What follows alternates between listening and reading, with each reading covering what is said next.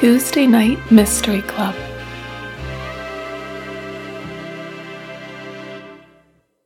Hello and welcome to the Tuesday Night Mystery Club Short Stories Edition. I am your host, Caitlin McCluskey, and today I am joined with my boyfriend, Michael Borello, who really likes car sounds. Hello, Michael. Hello, how's it going? Am I right? Yeah, definitely. okay, so for today's episode, we're trying something new. We're doing um, a short story of an Agatha Christie that is called The Plymouth Express. And so this is going to be just like a chapter long story that is also a mystery. Awesome. I'm excited. Me too. So this story starts it's like um, there's this young sailor who's getting into the Plymouth Express, which I didn't look up, but I'm assuming is just a train that goes somewhere in England, maybe through London, probably to Plymouth. Who knows? Okay. and um, so he's getting on at Newton Abbot Station, and he gets in. The porter's like, "Do you want me to put your bag up?" He's like, "No, I'm going to get something out of it." Um, and he goes to close the window because it's December and it's open. And he kind of, as he's closing it, is like, weird. It kind of smells like chloroform. Oh. And which you can imagine if it smells like chloroform, it probably is chloroform. yeah, he's also probably not going to be awake for very much longer. so he gets whatever he needs out of his bag and then goes to put it under the seat and it won't it won't fit. It won't go under. And he's like, "What is it?" and just shoves it harder and then like looks under cuz it's still not going. And can you guess what he sees under the seat? A jug of chloroform? um nope, a dead body, a woman's body who's been stabbed through the heart. Hmm, Yikes. I know we're getting right into it. So, a few days later, our famous detective Hercule Poirot and his friend Hastings, who's kind of like um, with Sherlock and Holmes, he has Watson. Yep. Hastings is kind of like Watson. So they're sitting at home. I think Hastings lives with Poirot. It's like for if if Agatha Christie's books go on for 80 years, Hastings is living there through maybe half of them. Maybe I'm wrong. Maybe it's less than that. Okay. So they're sitting at home. Um, they've just received a letter from Ebenezer Halliday, and he's asking them for a meeting. Who and he ends up being he's the father of the woman who was found dead in the train, and he's also they call him the Steel King of America. So I think that's basically to say he's super rich, powerful, whatever. So Ebenezer is the Steel King, and his daughter is the one who was on the train, dead. Yeah. So Ebenezer Halliday, I'm gonna call him Hall- like Mr. Halliday throughout. Um, and I don't think we've been introduced to his daughter yet on what her name is, but we'll get Okay. to her. So Poirot and Hastings are talking of how the woman used to be in love with the Count de la Rochefort. And the reason they're talking about that is because Poirot had met both of them in Paris years and years and years ago, and he had recognized that this Count, Count de la Rochefort, had been like unsavory, and the father had like gotten his daughter away from him. He didn't want her to have anything to do with him Okay. For what reason again? he, they called him unsavory. I think it was just one of those men that was like really good at finding rich women and like getting their money out of them, Okay. basically. Um, they don't say why. I think they just call him unsavory. So it could have, I, don't know what that means in that time. Maybe it meant something else. Mhm. So she had later married um, the Honorable Rupert Carrington, but it didn't go well. He was also, um, he just didn't show it right away, but he also only married her for her money. So they, the marriage, I think, quickly fell apart in the sense that they didn't get divorced, but they just like stopped living together. Okay. So that's what had happened. Then they go to see Mr. Halliday at his house. I assume he's living, he must be living in England. Maybe he has a house in both America and is England. this Poirot and Hastings? Poirot and Hastings go to see Mr. Halliday. Okay. Yep. And he tells them all about the case. So he's telling them that her, his daughter had been traveling to Avonmead um, to join a house party where she needed to bring, it was like there were going to be a lot of balls and galas at this, I don't know, I guess it was like an extended weekend party or something. But she's Okay. going to need all her like super fancy jewels. And so What was this When- place called again? it was called Avonmead. Avonmead. Okay. I don't know if that's like a like that was like a station or that was the name of I mean probably the name of the house or like the name of the mansion was Avonmead So for some uh, fancy party. for some fancy long day long party Okay. super, or more multiple day long party. Well, that sounds like fun. Yeah. Not so much the dying part, but no. But also just having like a bunch of fancy jewels that you get to wear to a party. hmm For you it would be like um uh cufflinks and watches. Yeah, and cars. And cars. And cars. you wouldn't take the train, you'd drive there. Yeah. So she carries her own jewels in she has like a jewel case. Um, so she was in a first class carriage and her maid was in a third class carriage behind her with the rest of the luggage, but she traveled with the kind of expensive stuff herself. And that was they had been stolen. So that's part of the what the murder was about, I think. Yeah, for sure. So But she had the jewels in first class, right? the, the the the daughter had the jewels in first class, the maid had the rest of the luggage in third class. Okay, got it. So at their change, the how it was going to work is they were traveling, I think, from London to Bristol, and then from Bristol they were getting what they were doing a change and getting on a new train, a new train. Okay. And at Bristol, the maid collected the bags, but was so she the maid comes out of the third class carriage. She has the bag She goes to the first class carriage to see the daughter's name is Flossie Carrington because she's married this Rupert Carrington guy. So she's told by Floss Flossie, yeah. Okay. So she's told by Flossie that Flossie's not getting out at Bristol. Um, she's going to go further, but the maid should take the bags um, out of the train, go sit in the like the tea room and the train station, and wait for her. She'll be back on an up train. Like she'll come back into Bristol sometime later in the afternoon. Okay. So that's weird. Um, So the woman because wants her to wait there, right? The woman, yeah, the the the daughter wants her to wait there. Okay. So after the, the the maid stays in the train station, and after the last train comes into the station, and she still sees no sign of her mistress, she leaves the bags with um she's like checked the bags in, Okay. um and she leaves them and goes and checks herself into a hotel to stay overnight. And it wasn't until the next morning that she heard all about the the death of her mistress. Damn. Yeah. So the maid is Jane Mason. That's her name. And oh, she she had told the police that when she was talking to her mistress in Bristol, Flossie was no longer alone. There was a man in the carriage who she never Mm. saw his face, um, but he was like he was standing at the back of the carriage while Flossie was talking to her. So that's kind of you know more development. Yeah. So they're finished speaking with um, the father, Ebenezer Halliday, and they start to question the maid. This is Poirot and um, Hastings start to question the maid, Right. and she says that Flossie had seemed very nervous at Bristol, like constantly looking behind her at the guy, but the the man had never spoken. hmm Um, she says that the man was tall, slender, and had like dark hair, but she had never seen his face. And she couldn't be sure. When Quest asked if it was Mr. Carrington, the husband, she couldn't be sure because they didn't live with this guy anymore. So she barely saw him and wasn't like totally sure what he looked like, but said it could have been because he did have the same build. Okay. So she also, they ask her, could the man go- have gotten on at Bristol while she was getting the bags? Like, would there have been enough time for him to get on? Um, and she says, yes, it took her long. Like, it took her a few minutes to get the bags off the train before she had gotten to her mistress's carriage. But that she kind of just assumed that he had he had already been on the train and come through the the hallway, which is kind of what everyone's suspecting because there wouldn't have been a lot of time. For him to get on the train at Bristol. Yeah. So when the train stopped at Bristol, for him to get on, speak to the mistress before Flossie got there with the bags. I see. Yeah. The maid then asked them if they knew um, how the mistress, how her mistress had been dressed that day, and she kind of explains to them that she was wearing like a white fox fur hat and this blue frieze coat and skirt that was like a really um, electric blue, Okay. um, which I think had been it was kind of this just idea of like it was really striking what she was wearing. So then Mr. Halliday, I think the maid leaves, and before Poirot and Hastings leave, um, Mr. Halliday shows them a note that he found in his daughter's purse, and it's from the Count de la Rochefort, this guy that she had been like Mm. maybe in love with years and years and years ago. And it's um, they're kind of restarting their relationship. He's like telling her, "It's I'm so it was so glad to see you, uh, or to see you again. Why don't we meet up soon, or something like that." That's from the count. And it was That's from the woman? Count. Sorry. And that was found on the woman or in her, per- her it was bag? it was found in her purse um and so it's he's kind of he hadn't told the police this because he didn't i don't think he wants them to know that his daughter was like married and seeing someone else possibly for whatever reason but he's kind of telling poirot this is why i don't fully suspect the husband because now i'm thinking it could be this this other man Right. Interesting.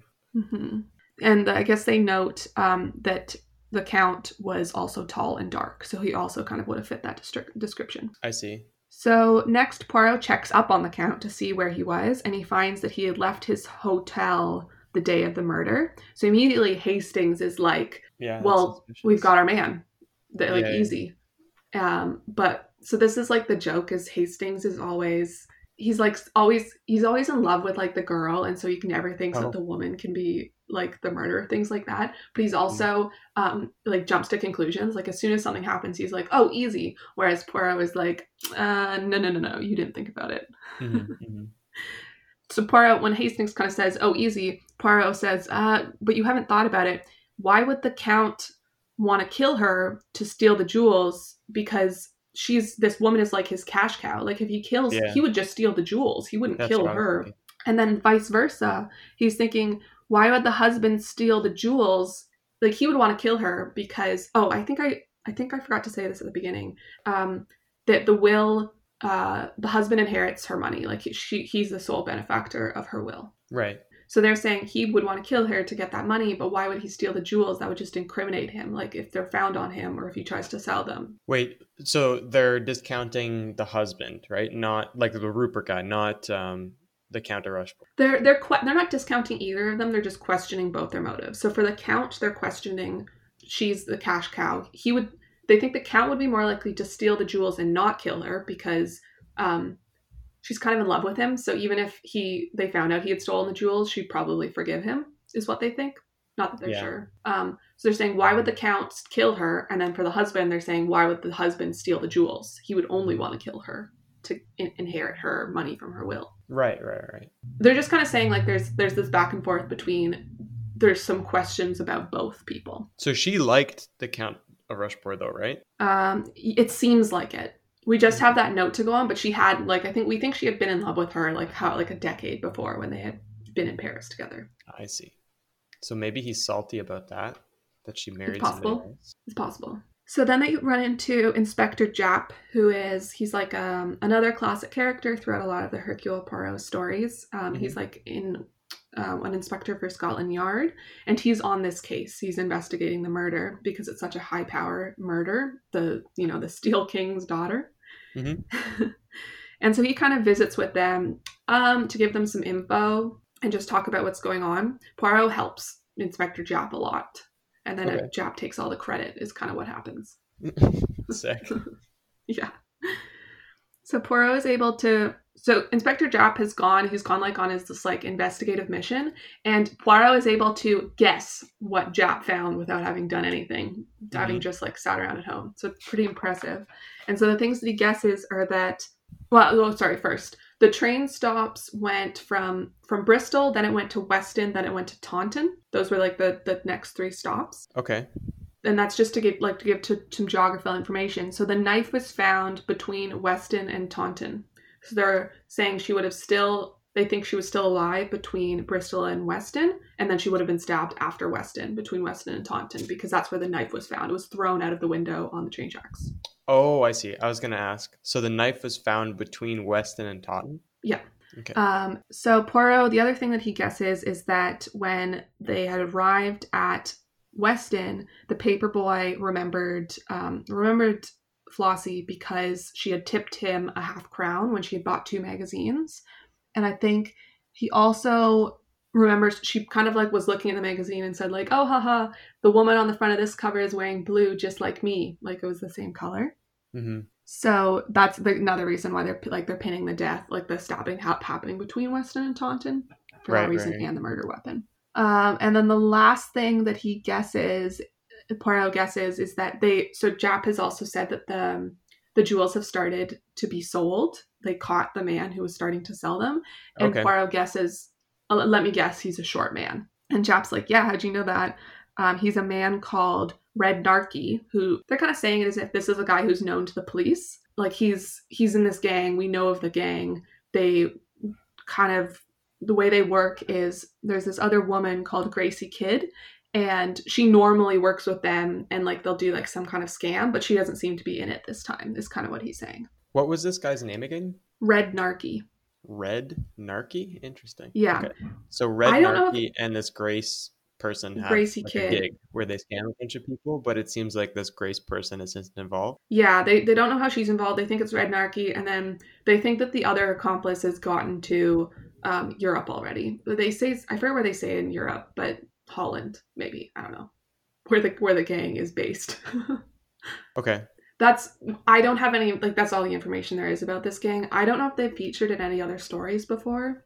Okay. Um, and then so at this point, Poirot has solved the case. What? okay. Do you want like were there any? I would say start by saying, are there any things that you thought were kind of maybe suspicious, or you were like that doesn't seem to make sense from the story I was telling you? Okay. So he already knows who did it. Damn.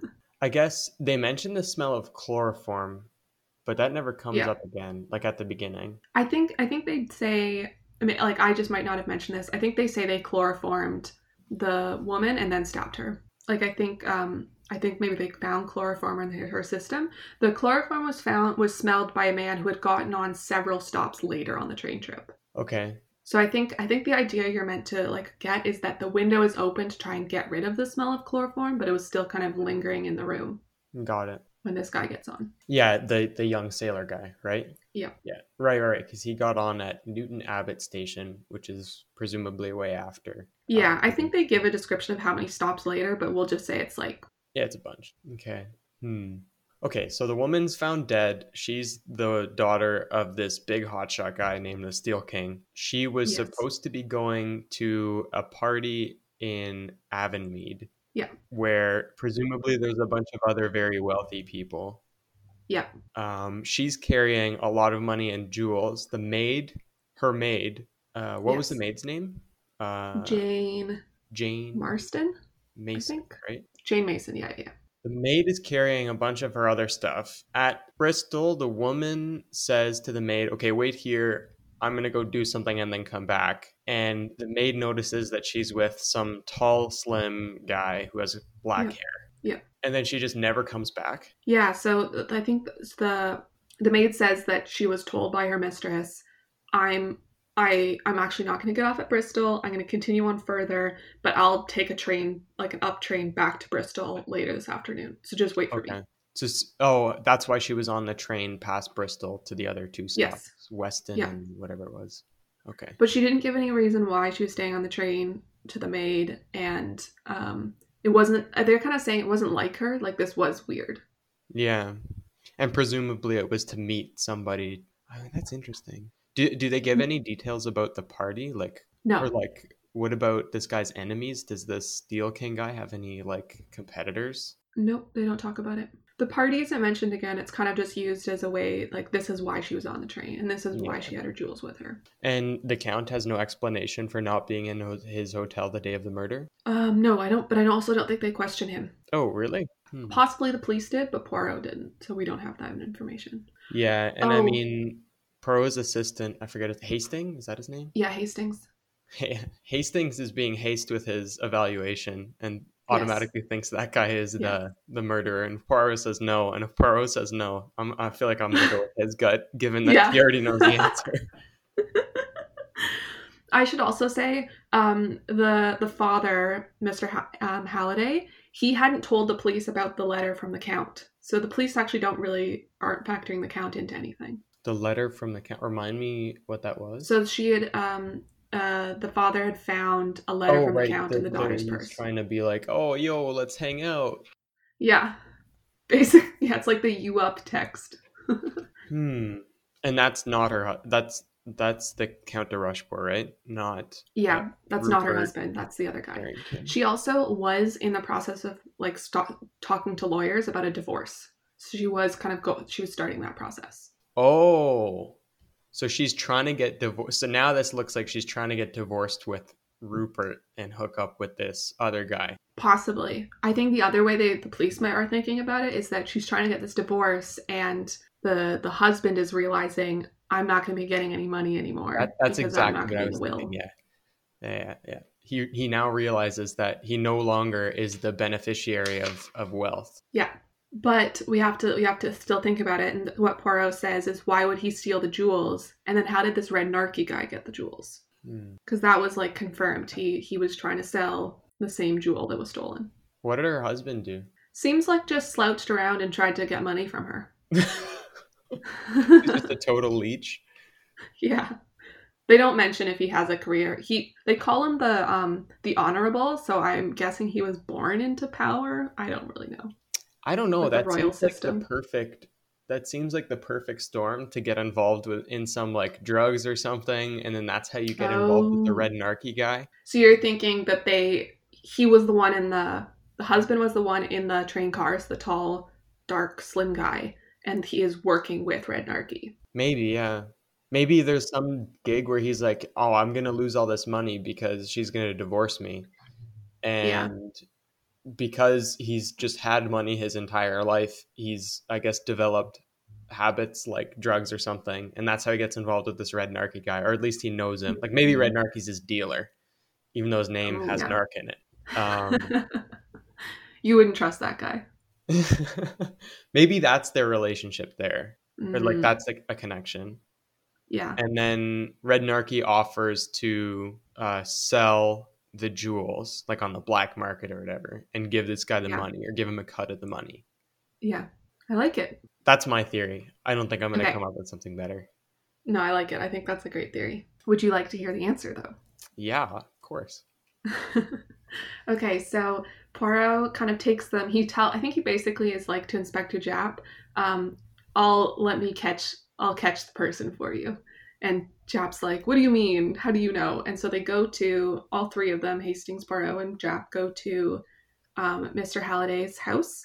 And I think he basically I think he just barges in there and goes up to the third floor and finds this trunk that's like in a room and he opens it and starts pulling through it and pulls out the white faux like the white fox fur hat and the blue electric dress sparkly dress What? and the i think the three of them are kind of going what? That was like the dead woman's clothes?